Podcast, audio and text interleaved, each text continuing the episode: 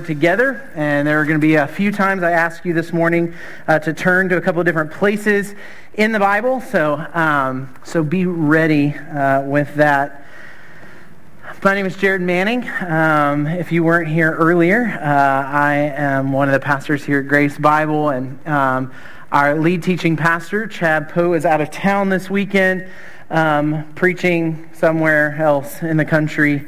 It's hard for me to keep track. Um, and uh, he's been in West Virginia and Arkansas this week, so um, special blessings upon him. Um, uh, we're going to be in Joshua 3. We are in a series in the book of Joshua talking about the faithful God um, in a fallen world. And so uh, I want to read through the text together this morning. It's, it's a long passage. We're going to do the whole chapter. Um, it will be on the screens as I read, or um, look with me in your Bible. Uh, let's go there together now.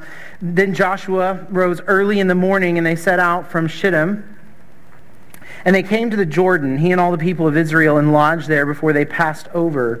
At the end of three days, the officers went through the camp and commanded the people, As soon as you see the ark of the covenant of the Lord your God being carried by the Levitical priests, then you shall set out from your place and follow it. Yet there shall be a distance between you and it, about 2,000 cubits in length. Do not come near it, in order that you may know the way you shall go, for you have not passed this way before. Then Joshua said to the people, Consecrate yourselves, for tomorrow the Lord will do wonders among you. And Joshua said to the priests, Take up the Ark of the Covenant and pass on before the people. So they took up the Ark of the Covenant and went before the people. The Lord said to Joshua, Today I will begin to exalt you in the sight of all Israel, that they may know that as I was with Moses, so I will be with you. And as for you, command the priests who bear the Ark of the Covenant, when you come to the brink of the waters of the Jordan, you shall stand still in the Jordan. And Joshua said to the people of Israel, Come here and listen to the words of the Lord your God. And Joshua said, Here is how you shall know that the living God is among you, and that he will without fail drive out from before you the Canaanites, the Hittites, the Hivites, the Perizzites, the Girgashites, and the Amorites, and the Jebusites Behold, the ark of the covenant of the Lord of all the earth is passing over before you into the Jordan. Now therefore take twelve men from the tribes of Israel, from each tribe a man. And when the soles of the feet of the priests bearing the ark of the Lord of all the earth shall rest in the waters of the Jordan, the waters of the Jordan shall be cut off from flowing, and the waters coming down from above shall stand up in one heap. So when the people set out from their tents to pass over the Jordan with the priests bearing the Ark of the Covenant before the people, and as soon as those bearing the Ark had come as far as the Jordan, and the feet of the priests bearing the Ark were dipped in the brink of the water, now the Jordan overflows all its banks throughout the time of harvest, the waters coming down from above stood up and rose up in a heap very far away at Adam, the city that is beside Zarethan. And those flowing down toward the sea of Arabah, the salt sea, were completely cut off, and the people passed over opposite Jericho. now the priest bearing the ark of the covenant of the Lord stood firmly on dry ground in the midst of the Jordan, and all Israel was passing over on dry ground until all the nation finished passing over the Jordan. Let's pray together. Father, as we approach your word this morning, we ask that what we have not, you would give us What we know not, you would teach us. And what we are not, you would make us by your Spirit through your word. In Christ's name, amen. So I think everybody in the room this morning has probably been a child. We don't have any weird ones that were born at the age of 30, right? Uh, everyone has been a kid and probably experienced Christmas. Um, and Christmas Eve night and all the anticipation that comes with the Christmas season. Um, as Christians, we celebrate Advent, and each Sunday of Advent, we look forward to the coming of the Christ child. And there's this, there's this anticipation that builds all through the Christmas season. People begin uh, putting up their Christmas trees and lights around their house, and they hang decorations. There are parties that happen. And for some of you, you put up that Christmas tree in October. And other people who are normal wait till December um, or Thanksgiving weekend. That's, that's appropriate. Um, We love the Christmas season, and many love the anticipation of it. Um, people I talk to all the time love putting up Christmas decorations. They like for their house to feel differently during that season. And so much of it is this waiting. The day is coming. We've bought gifts for people that we love. We're ready to give those. We're excited to sit around together as a family and talk about the story of Christ coming as a child. But for a little kid, Christmas Eve is probably the hardest night of all the year to go to sleep. And the only time that your child's going to want to wake up at 4 a.m. and come knock on your door and tell you, hey, hey, it's time. I remember being that kid laying in bed. We had put out cookies and milk for Santa Claus, and we were ready right?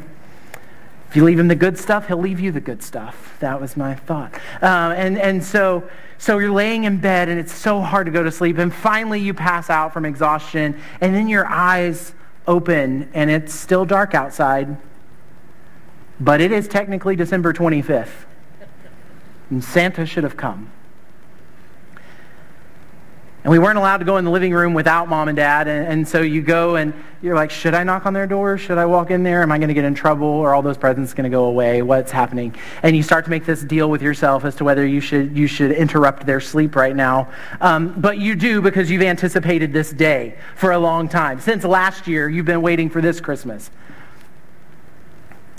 And everybody gets up and, and you start the festivities of opening the gifts, and there's joy and excitement over what they've been given. That, that is the, the sense that you can feel from the nation of Israel as we look at Joshua 3. The nation of Israel was promised a long time ago that they would have a land that God was going to give them, and they would get to dwell in that land forever. And God's king would reign over that land forever. But the, Israel, uh, the Israelite people have been through a long period of waiting. And here, as we approach Joshua 3, we read in verse 2 At the end of three days, the officers went through the camp and commanded the people. Now, this three days, if you'll remember, in the previous chapter that we talked about last week, Israel had sent in spies, two, two spies to look on Canaan and, and figure out if they were going to be able to defeat these people. And they were gone for three days hidden in the mountains. And then they come and tell Joshua, we, we can take this place. And so at the end of these three days, that's what we're talking about here in 2, after the spies have been sent out, Israel begins to move. They have been camped out near the Jordan um, at Shittim, which actually means acacia trees, a grove of acacia trees where they've been staying here in the desert. And you can feel the excitement of these people. They've been camped out in tents, waiting on the spies to come back and tell them whether or not they can go in and possess the land that God has been promising them. And Joshua says, now's the time. And you can just imagine the excitement that they feel. God has promised us this. We've wandered in the wilderness. We were in Egypt for 400 years. We've wandered in the wilderness for 40 years. And now we're about to cross over the Jordan River and take the land that God has promised. God is about to fulfill a promise that he made to Abraham, Isaac, and Jacob. He is about to lead them into a land where the scripture tells us they're going to serve and worship God in fear and holiness all their days. We see this promise in Genesis 15, beginning in verse 12. As the sun was going down, a deep sleep fell on Abram.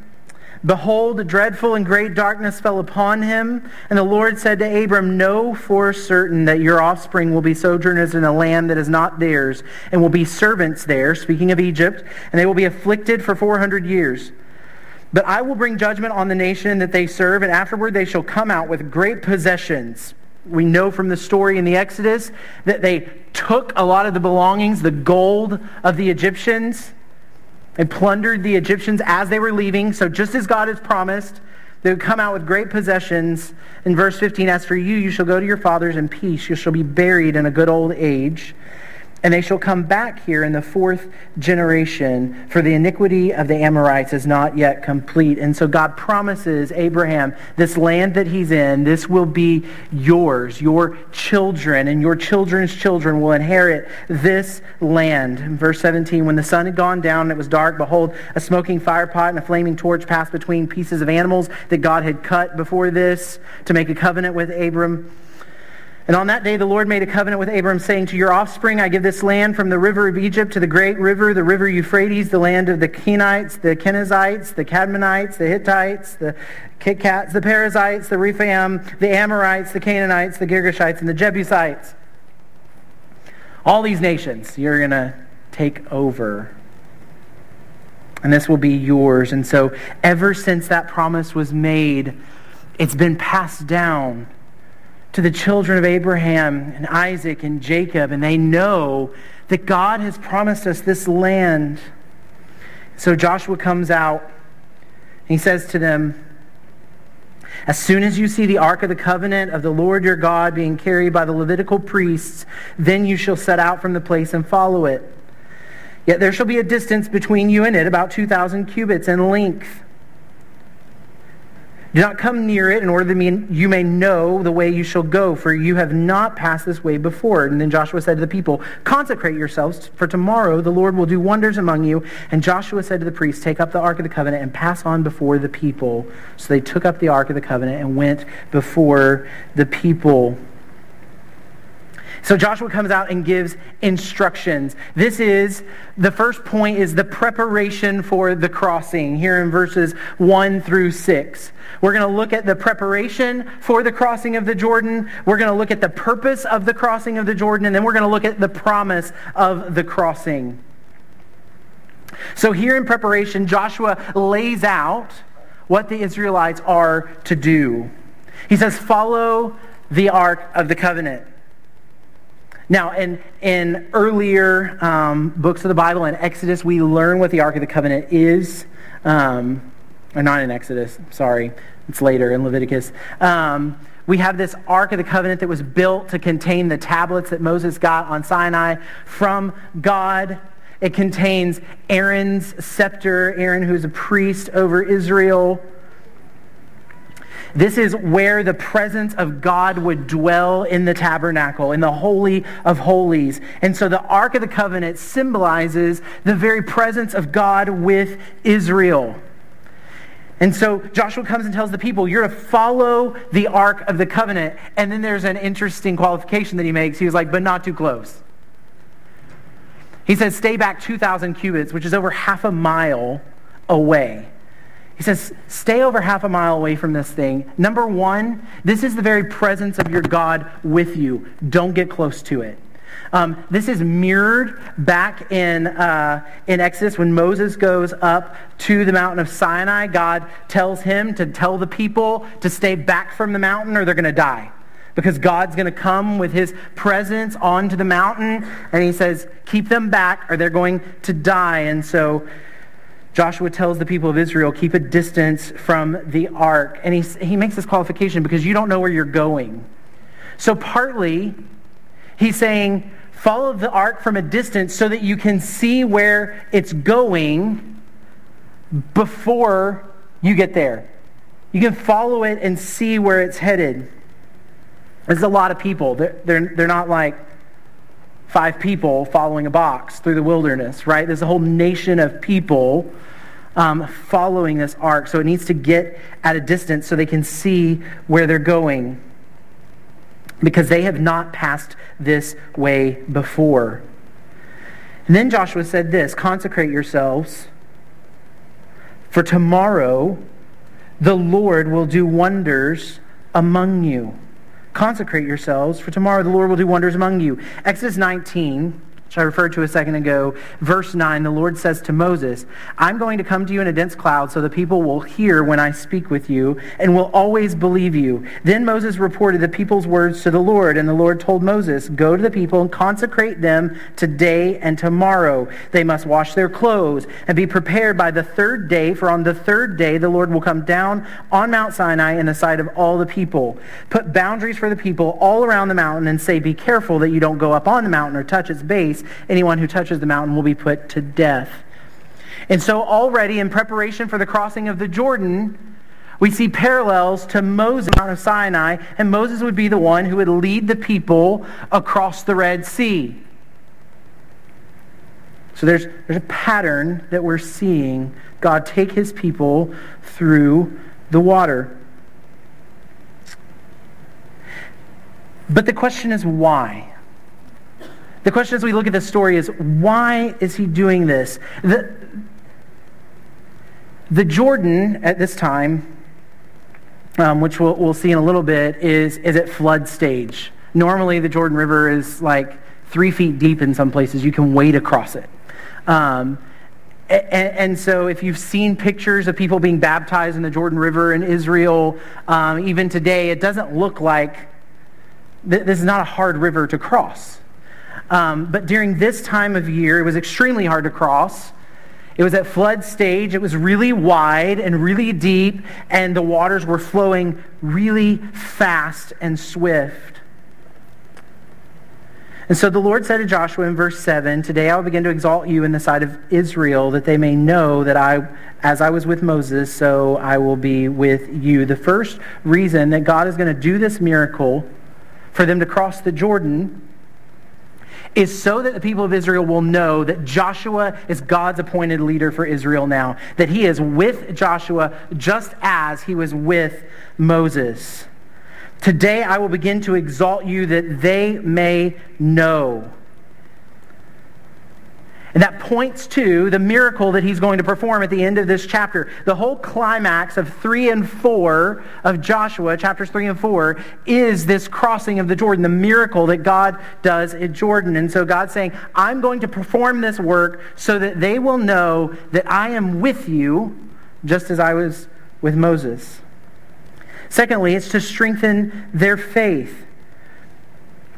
If you look at verse 10, Joshua said, Here is how you shall know that the living God is among you and that he will without fail drive out from before you the Canaanites, the Hittites, the Hivites, the Perizzites, the Girgashites, the Amorites, and the Jebusites. In other words, this miracle God's about to do is how you will know that when we cross the Jordan, that you will be able to overtake the people in the land. It's to strengthen Israel's faith that he is with them and that he will give them victory over the enemies ahead.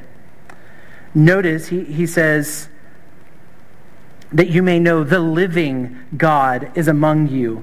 That's, that's a pointed um, phrase that he is using to argue against all the dead gods that the Canaanites and all these people serve that are in the land currently. If you'll go with me to Psalm 115. Psalm 115 is one of my uh, favorite psalms. Um, if you know me very well, you know sarcasm is my love language. If you don't know me, you've been warned. Sarcasm is my love language. Um, and uh, when, when, when Ray, our first international student, moved into our house, um, Sarah was very concerned as to how he would take my sarcasm. And so I would say things, and then Sarah would violently laugh out loud to signal to him that I was joking. Um, thankfully, Ray, Ray got sarcasm, um, and Ray was pretty sarcastic himself, and so it worked out great. Um, Psalm 115 is one of the most sarcastic type passages that we see in the Bible. And it kind of gets at what Joshua is saying here about these dead gods versus the living God that is among the nation of Israel. Uh, 115 not to us, O Lord, not to us, but to your name give glory for the sake of your steadfast love and your faithfulness. Why should the nations say, Where is their God? Our God is in the heavens, and he does all that he pleases. Our God is in the heavens, and he does all that he pleases, including holding back the water of a river or a sea. Verse 4 Their idols are silver and gold, the work of human hands. They have mouths but do not speak. Here's the sarcasm eyes but do not see. They have ears but they don't hear, noses but do not smell. They have hands but do not feel, feet but do not walk. They do not make a sound in their throat. Those who make them become like them, so do all who trust them. O Israel, trust in the Lord. He is their help and their shield. O house of Aaron, trust in the Lord. He is their help and their shield. You who fear the Lord, trust in the Lord. He is their help and shield. The Lord has remembered us. He will bless us. He will bless the house of Israel. He will bless the house of Aaron. He will bless those who fear the Lord, both small and the great. May the Lord give you increase and your children. May you be blessed by the Lord who made heaven and earth. The heavens are the Lord's heavens. But the earth he has given to the children of man. The dead do not praise the Lord, nor do any who go down into silence. But we will bless the Lord from this time forth and forevermore. Praise the Lord. Our God is in the heavens and he does all that he pleases. He is the living God. And through this miracle of folding back the waters of the Jordan, he's going to prove to his people that they will have victory because he is with them. Lastly, the reason he does this miracle at the Jordan is to scare Israel's enemies. To scare Israel's enemies. Um, Joshua 5 in verse 1. will be in Joshua 5 uh, in, in a few weeks. If, you know, if I can get back to Joshua, that would be grand. Um, Joshua 5, 1 says, As soon as all the kings of the Amorites who were beyond the Jordan to the west and all the kings of the Canaanites who were by the sea heard that the Lord had dried up the waters of the Jordan for the people of Israel until they had crossed over, their hearts melted and there was no longer any spirit in them because of the people of Israel. Now, if you were here last week, you remember that phrase was mentioned a few times in Joshua 2, that their hearts melted. And their hearts melted in Joshua 2 because they had heard what the Lord God had done with the people of Israel at the Red Sea. Rahab refers to this story of God helping the nation of Israel across the Red Sea on dry land. And the people already feared this God of the Israelites who could do such a work. And now he's about to double down and do it again. Right near their homeland. And so this was to cause fear in the hearts of all the nations living in the promised land. They had heard about this story from over 40 years ago about the Israelites coming through the Red Sea and dry ground, but they hadn't witnessed this. And now it's happening right outside their border that Israel is going to cross the Jordan River, and God did it miraculously. And so it's to scare Israel's enemies. And lastly, we look at the promise of the crossing. So when the people set out from their tents, verse 14, to pass over the Jordan with the priests bearing the Ark of the Covenant before the people, and as soon as those bearing the ark had come as far as the Jordan, and the feet of the priests bearing the ark were dipped in the brink of the water, now the Jordan overflows all its banks throughout the time of harvest. The waters coming down from above stood and rose up in a heap very far away at Adam, in the city that is beside Zarethan, and those flowing down toward the sea of Arabah, the salt sea, were completely cut off. And the people passed over opposite Jericho. Now the priests bearing the ark of the covenant of the Lord stood firmly on dry ground in the midst of the Jordan, and all Israel was passing over on dry ground until all the nation finished passing over the Jordan. Now, often when we read passages like this in the Old Testament, you may think to yourself, why all these difficult words? Why do we have to know every city and every people group and all these things? And the reason is because the original author, when Joshua was writing this, he's trying to show the people that these are events that actually happened. And so he gets very specific with places and times and the people that were around to witness it. If you're making a story up, you, you don't get specific. You don't talk about the place and time. You don't talk about all the people that were around because that's, that can do damage to what you're saying. But the Bible over and over again tells us very specific details about the events taking place. Because the authors of the Bible are saying, this is God's word, this is true, this happened, and you can go verify it. The people reading this at this time would have known all of these places. They would have heard of all these people groups. And so Joshua is unafraid to tell them where this happened and who was there when it happened. The promise of this crossing is that God will remain faithful to his word.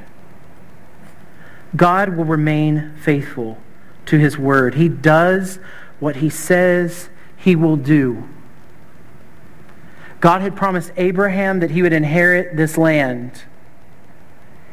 And after 400 years in Egypt and 40 years in the wilderness, I'm sure there were many Israelites going, We're dead out here in the wilderness. God has not kept his promise. God has not been faithful. But this miracle is going to show them that he remains faithful to what he says he will do.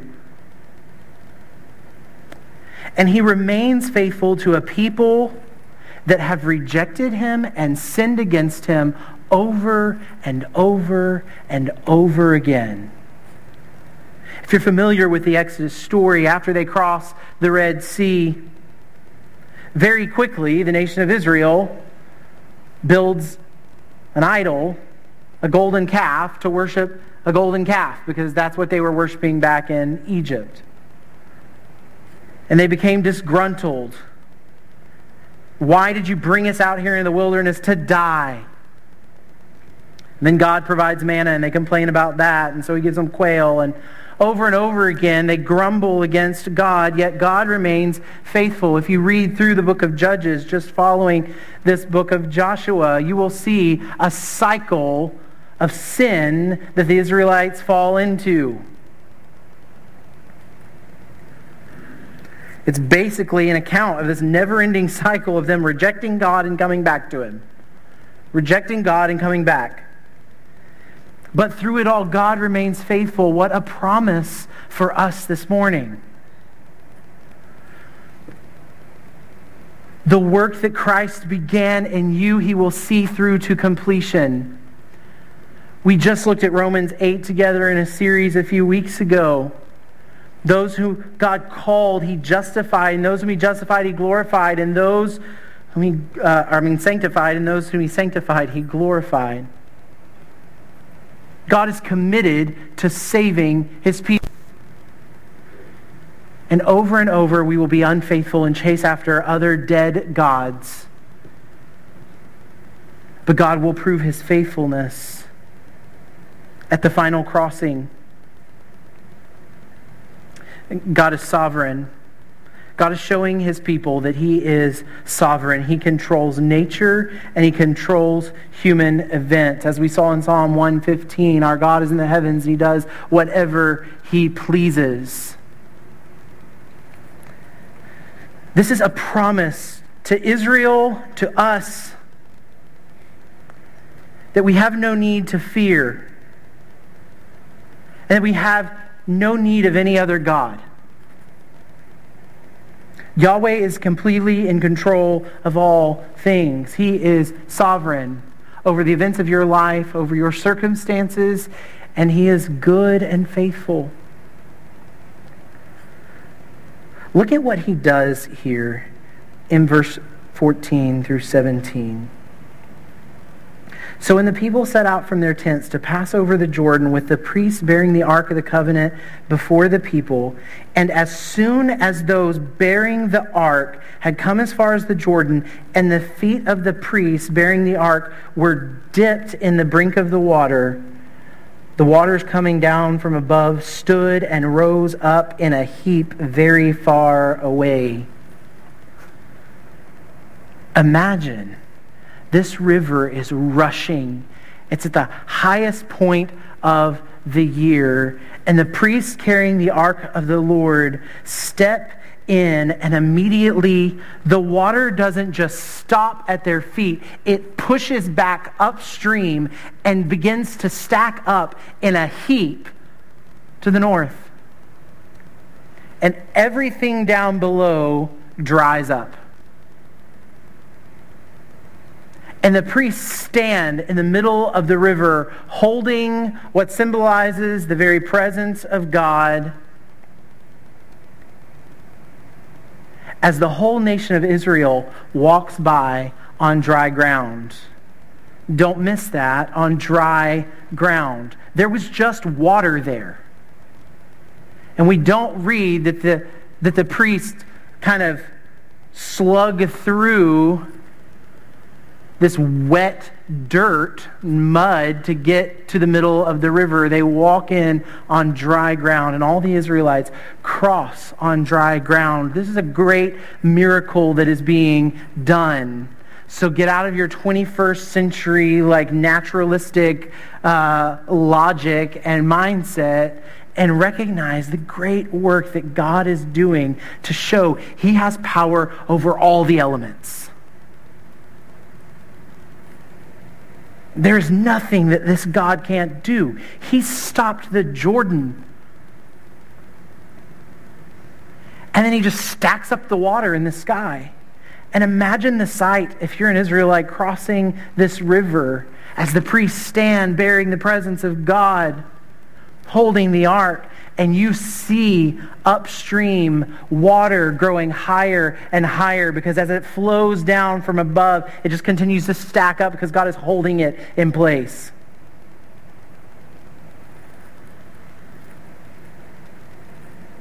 The God we serve is sovereign. Whatever you're going through this morning, He's sovereign over that too. He is completely in control of your circumstances. And He loves you, and He is faithful to you.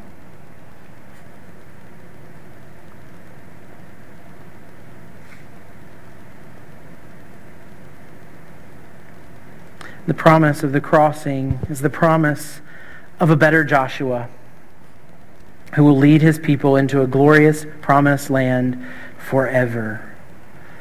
Go with me to Hebrews chapter 11. Hebrews is in the New Testament if you're new to the Bible. We don't know who wrote the book of Hebrews. There are lots of fun scholarly theological arguments that you can read about who wrote the book of Hebrews, but we, we don't know. He doesn't introduce himself. We, and so we're left to wonder who it might be. But in Hebrews 11, we have what we often call the hall of faith. Um, and, and it talks about every person who has put their faith in God since God called Abraham, not every person, every person that advances this story of the Bible.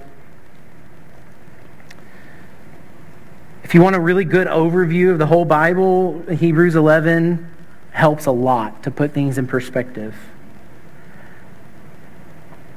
So, so beginning verse, or in, in, verse 1 of chapter 11, let's read. Now faith is the assurance of things hoped for, and the conviction of things not seen, for by it the people of old received their commendation. By faith we understand that the universe was created by the word of God, so that what is seen was not made out of things that are visible. Jump down with me to verse 8. By faith, Abraham obeyed when he was called to go out to a place that he was to receive as an inheritance, this land. And he went out, not knowing where he was going. By faith, he went to live in the land of promise, as in a foreign land, living in tents with Isaac and Jacob, heirs with him of the same promise. For he was looking forward to the city that has foundations, whose designer and builder is God. By faith, Sarah herself received power to conceive, even when she was past the age, since she considered him faithful who had promised. Therefore, from one man, and him as good as dead, were born descendants as many as the stars of heaven and as many as the innumerable grains of sand by the seashore. I love that the writer of Hebrews just talks about Abraham as good as dead. Um, therefore, one man as good as dead had kids. What do you know? Um, and they were as many as the stars of the heaven, as innumerable as the grains of sand by the seashore. These all died in faith, not having received the things promised, but having seen them and greeted them from afar, and having acknowledged that they were strangers and exiles on the earth. For people who speak thus make it clear that they are seeking a homeland. If they had been thinking of that land from which they had gone out, they would have had opportunity to return. But as it is, they desire a better country, that is, a heavenly one. Therefore, God is not ashamed to be called their God, for he has prepared for them a city. So, what is this saying? So, what we're going to find out as we continue to read through Joshua, the people actually go in, they take over the land, they have the promised land, but then later they're exiled again from the promised land. They walk in thinking maybe this is it. Joshua, Yeshua, which coincidentally is also Jesus' Hebrew name. This is the guy. God is with him. This is the one who is promised, who will crush the head of the serpent. He's leading us into the promised land. We're going to get to live forever in the presence of God. And then they get overtaken and driven out of the land and taken into exile and so, what the writer of Hebrews is telling us here, it's because this land was not the land that was actually promised. They're looking for a different city, a heavenly one. See, what, what God has really promised is a return to a better and more glorious Eden.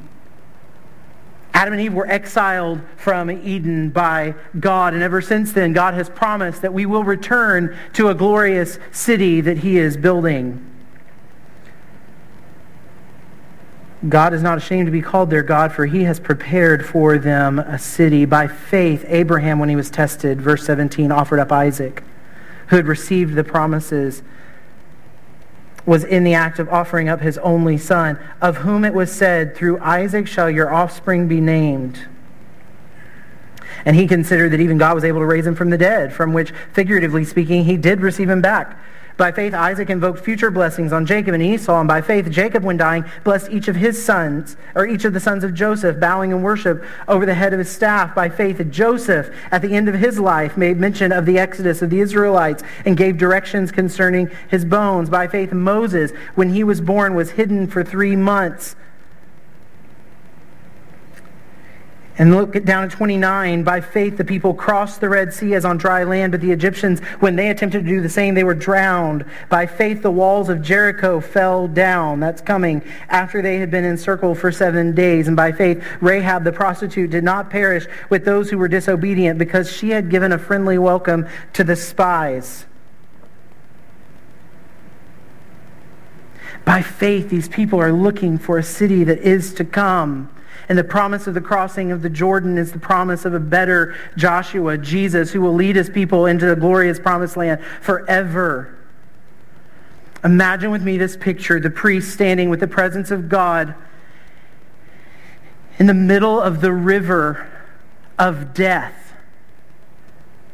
If one person had stepped into that river without the presence of God there, they would have been swept away and killed.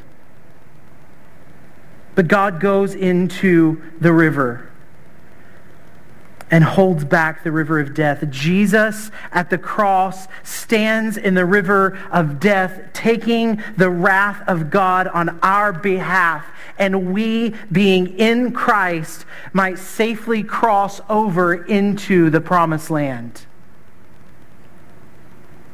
This is pointing to Jesus.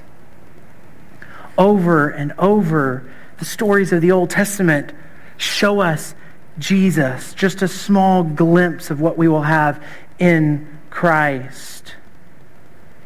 And the question this morning is Are you in Christ?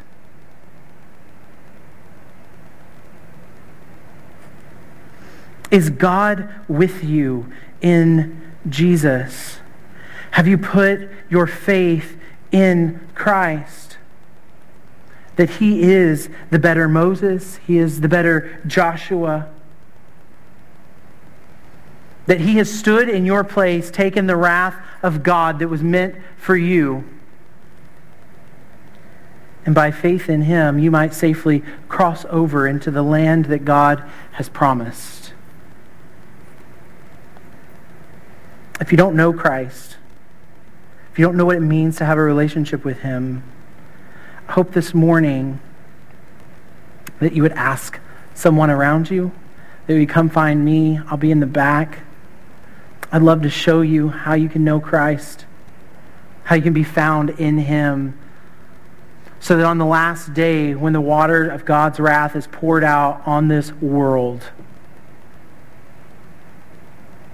you would be able to stand in Christ and be led into the promised land. He is faithful, and he will do it. Let me pray for us. Father, we thank you for your mercy your goodness in Christ. We thank you for this story that reminds us that you are faithful to do what you've said you will do, and that you are sovereign over all things to accomplish your purposes. God, I'm thankful for the reminder this morning that you are in the heavens and you do whatever pleases you. So, God, we ask that you would save people this morning from sin and from death, unite them in Christ and his death and burial. That we all might one day cross into the land you have promised us. A land where Jesus is on the throne. It's in his name we pray. Amen.